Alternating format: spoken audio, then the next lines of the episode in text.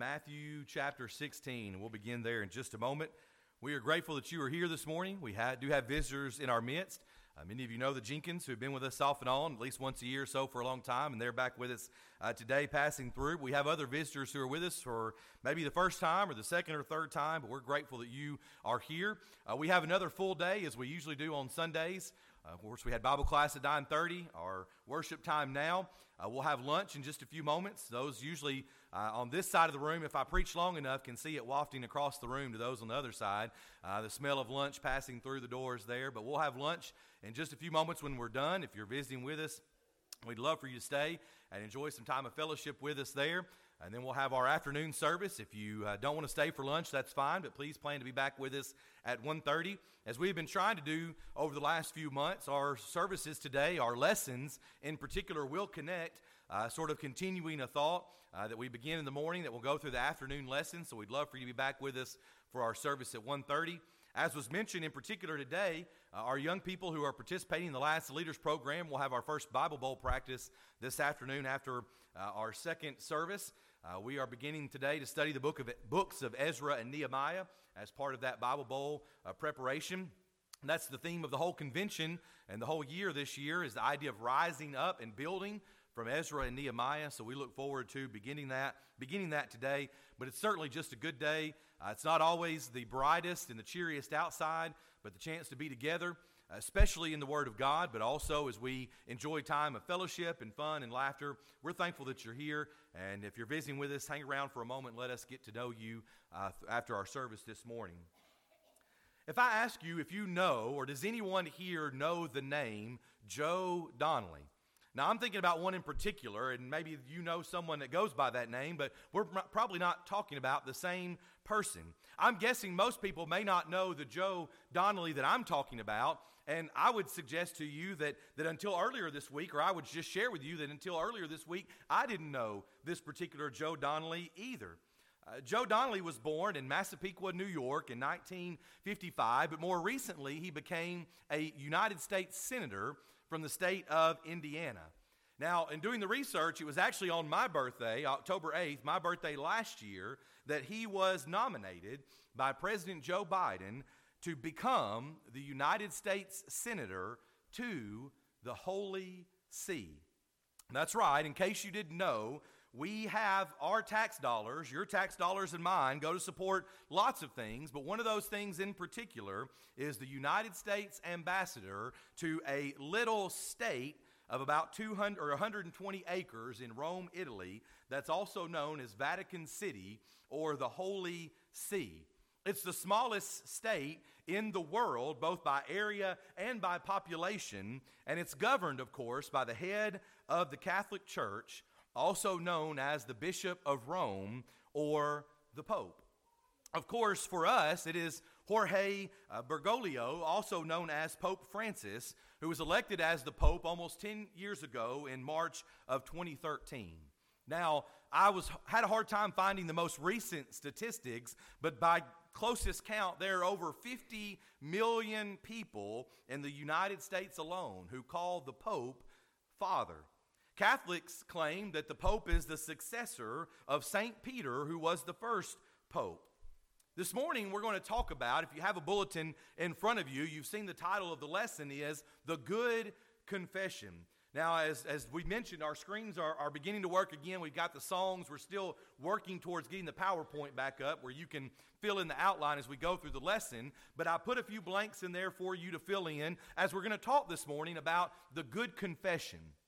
Question, have you ever heard that phrase used before?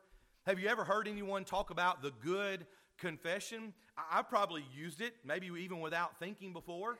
Sometimes it takes place, even as we have mentioned already several times this morning. Caroline was baptized on Wednesday night, and sometimes when a baptism takes place, whether it's what happens down here in the front before we step into the baptistry, or even sometimes in the baptistry, the preacher might say, upon this good confession, or now you've made this good confession. If you've heard that before, you may be wondering, well, what's he talking about? What does that mean? This morning, we're going to talk about the good confession, and you may even be thinking, well, what does that have to do with the Pope? Well, let's look together beginning this morning at Matthew chapter 16. As we enter Matthew 16, Jesus is nearing the end of his ministry. If you go back a few pages in Matthew chapter 9 and verse 35, Matthew says that Jesus went about all the cities and the villages, teaching in their synagogues, preaching the gospel of the kingdom, and healing every sickness and the diseases, every disease among the people. You see, his fame is well known. He's been traveled through the area. The stories have gone on about him, and his ministry has been in full force. But now it's beginning to draw closer and closer to the end. In fact, you don't have to look but a page or two to your Bible, to Matthew chapter 21, and we see what most people know, or call the triumphal entry, right? And so he's nearing those very last few days, the last week of his life. His ministry is almost over as we come to Matthew chapter 16, and so he turns to those closest to him, to his disciples or his apostles, and he has to know. He just wants to know what they really believe about him. So let's begin then in verse number 13. When Jesus came into the region of Caesarea Philippi, he asked his disciples, saying, "Who do men say that I, the Son of Man, am?" So they said, "Some say John the Baptist, some say Elijah, others Jeremiah or one of the prophets." Then he said to them, "But who do you say that I am?" Simon Peter, impetuous Peter, speaks up. Peter says, "You are the Christ, the Son of the living God." So Jesus answered and said to him, "Blessed are you, Simon Bar-Jonah, or Simon son of Jonah, for flesh and blood has not revealed this to you, but my Father who is in heaven. And I also say to you that you are Peter, and on this rock I will build my church, and the gates of Hades shall not prevail against it. And I will give you the keys of the kingdom of heaven, and whatever you bind on earth will be bound in heaven, and whatever you loose on earth will be loosed in heaven." This is the passage, and many of you are familiar with this, but this is the place where Catholicism teaches and believes that Peter is going to become or is the first pope. But you see, I don't see that anywhere. And what we just read, there's no mention of him being the pope. There's no indication that Peter begins to wear all white or that he takes a vow of celibacy or anything else that we think of, that we think is associated with the pope. So why is it then that they believe and teach this? Well, it has to do with the relationship between the name Peter here and the term rock that is used here. We've talked about this a lot lately. I mentioned it in my class this morning. But if you just kind of read through, and especially if you're not familiar with the original language, and of course I'm by no means a scholar in that way, but you see the word rock or this term that's used here. And it's the relationship between these two things. What did Jesus say in verse number 17? Or in verse number 18 here, Jesus said, "I say to you that you are Peter." Now, the word there is Petros, P-E-T-R-O-S. That means rock. So he says, "I say unto you that you are Peter, that you are Petros, and upon this rock," that's the second word, and it's the relationship. The second word is Petra, P-E-T-R-A. He says, "I say unto you, Peter, Petros, and upon this rock, Petra, I will build my church." And so this is the basis for their argument. And that the argument here is that's not all that Jesus is saying when he's using those phrases there. In fact, the rock is not Peter, but it has to do with the statement that he makes. This is a great place to mark in your Bible if you like to do that. If you have a paper Bible there and a Bible that you can write in, I have a circle or a box around the word rock in verse number 18 in my Bible, and I've drawn an arrow back up to verse number 16. It's a good visual reminder for me that anytime I look at this verse, that the rock upon which the church is built is not Peter as being the first pope, but it's what Peter has said here. It's this statement. Can I give you four things very quickly to make mention of here or to note? Number one, the two words that are used. I know I didn't like grammar very much either in school, but bear with me for just a moment. First of all, Petros here, P-E-T-R-O-S, for Peter is a masculine gender. A few years ago, I had the chance to go to a beginner level Greek class, and I lasted about 10 minutes, and I had a headache, and it hurt my head, okay? In case you don't know, and I know many of you have not studied Greek and English together, but the Greek is a lot more difficult in that there are cases and all these different forms in which a word can be. Here, this is masculine in Petros, and the Petra, the second one in verse number 18, on this rock is a feminine gender. As Brother Wayne Jackson points out in his commentary on the New Testament, he says that the change in grammatical form here, in the gender of the noun, it's not incidental. It's not like Matthew said, oh, I just made a mistake, I'm sorry. They should be the same thing. There's a difference here because the rock upon which the church is built is important. It's not the same thing. The rock is not referring back to Peter. There are different gender forms there. Number two, Petros with Peter, that first word, denotes a small rock. Peter is kind of small in the grand scheme of things. Why? Because Peter's just a man. Peter's just a human like me and you. But the word Petra, there again in verse 18, the second one, includes the idea of a boulder. What would be a boulder but the statement, the good confession that we're talking about this morning? Not Peter. Peter's just there. Peter's just a man. Peter's going to do a lot of great things. We'll talk about it in just a second. But he's not the boulder upon which the church is built. Number three, Jesus uses the second person, you, in addressing Peter, but he changes to the third person when referring to the rock. He says, you are Peter, and upon you, that's not what he says. He says, you are Peter, and upon this rock I will build my church. Second person versus third person. Again, I know it's grammar, but you kind of begin to see the difference in what he's talking about here. The fourth thing very quickly we notice is that God is using symbolism in this story. And what he's really doing is he's using the symbolism of a building project, right? A construction project that is being built to make a point. Within this illustration that's used here, Jesus is the builder. The church is the edifice. And Peter's confession, our word for the day, confession that Jesus is the Messiah, is the foundational truth upon which the house of God was to be erected or built. If we're going to build this structure, the important structure is the church. The foundation is not Peter, not just a man, but it is this statement, or we might say the good confession. Not only that, but in verse 19, Jesus also hints of Peter's privilege of preaching the gospel. Have you ever thought about it before?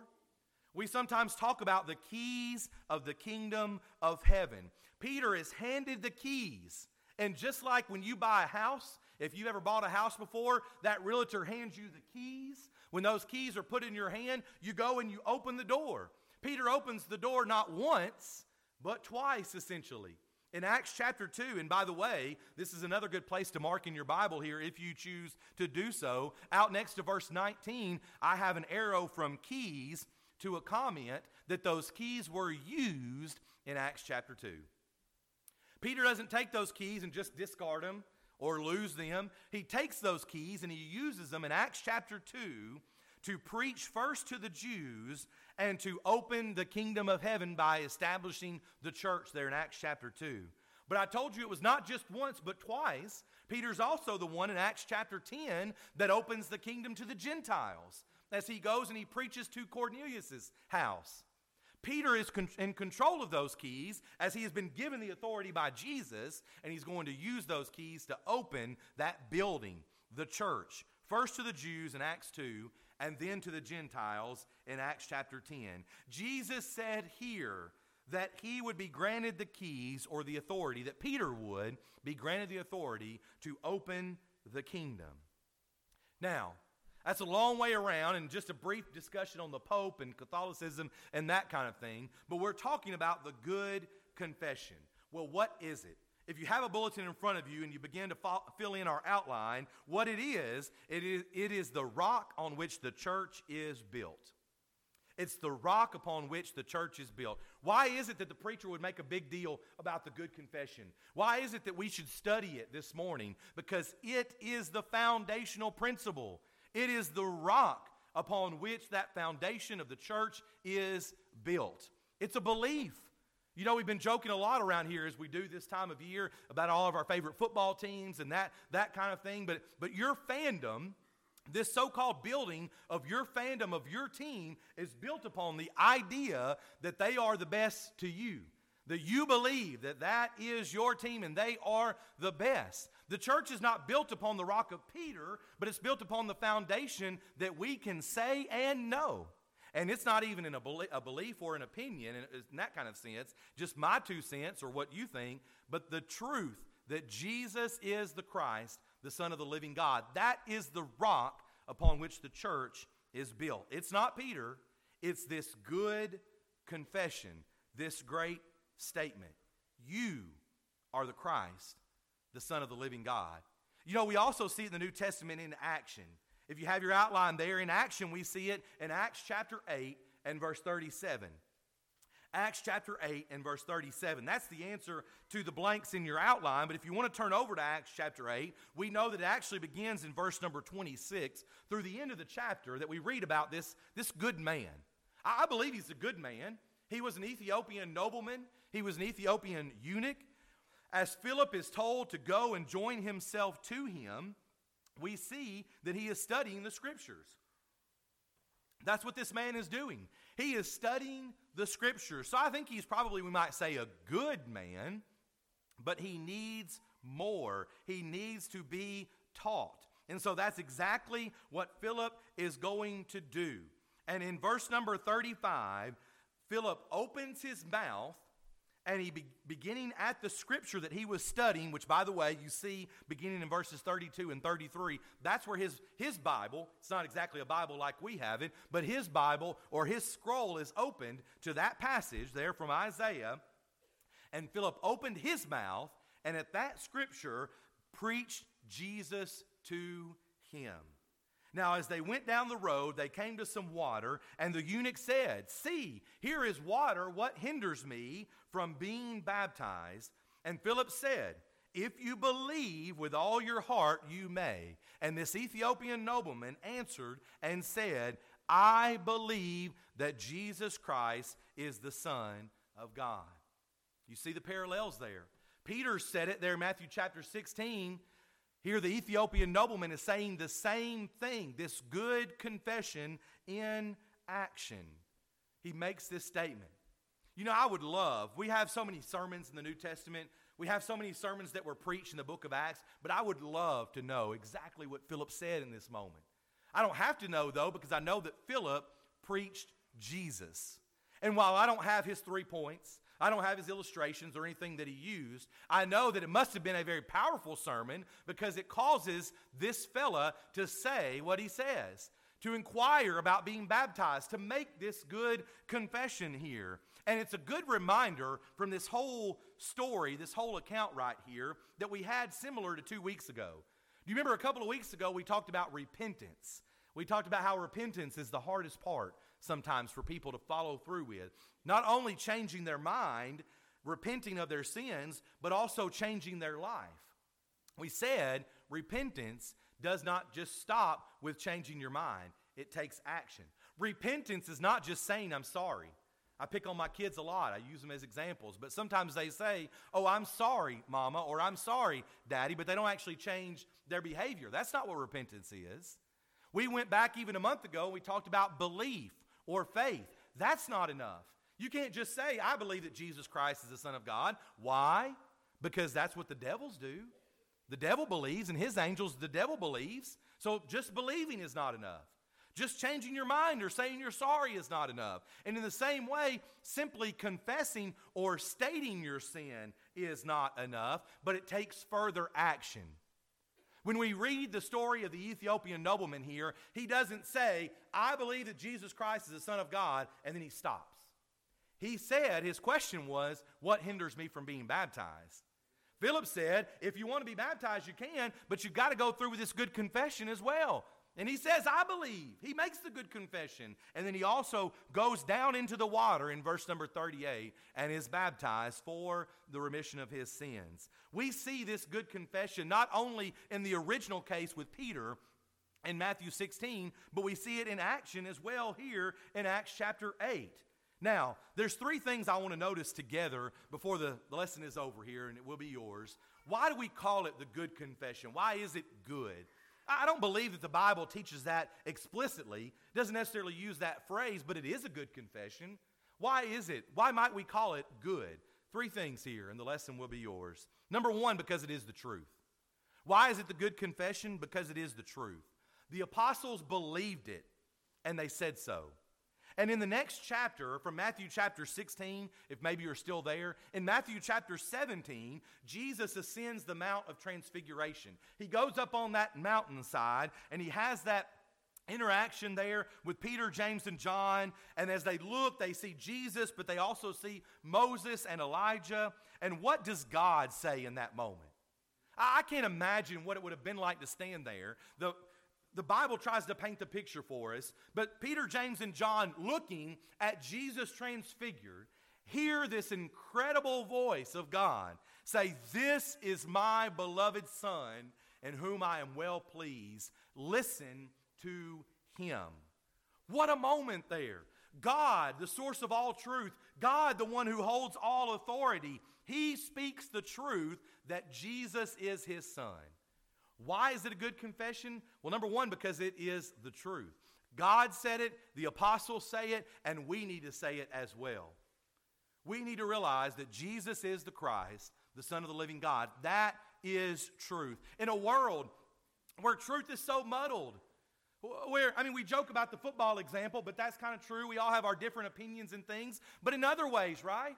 We can't know if a person is a male or a female, or we can't know what marriage is, or in all these ways in which truth is just whatever you believe.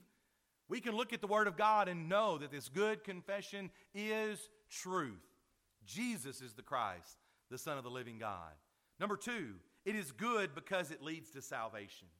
It leads to salvation. The confession is good because it leads us or a person to salvation.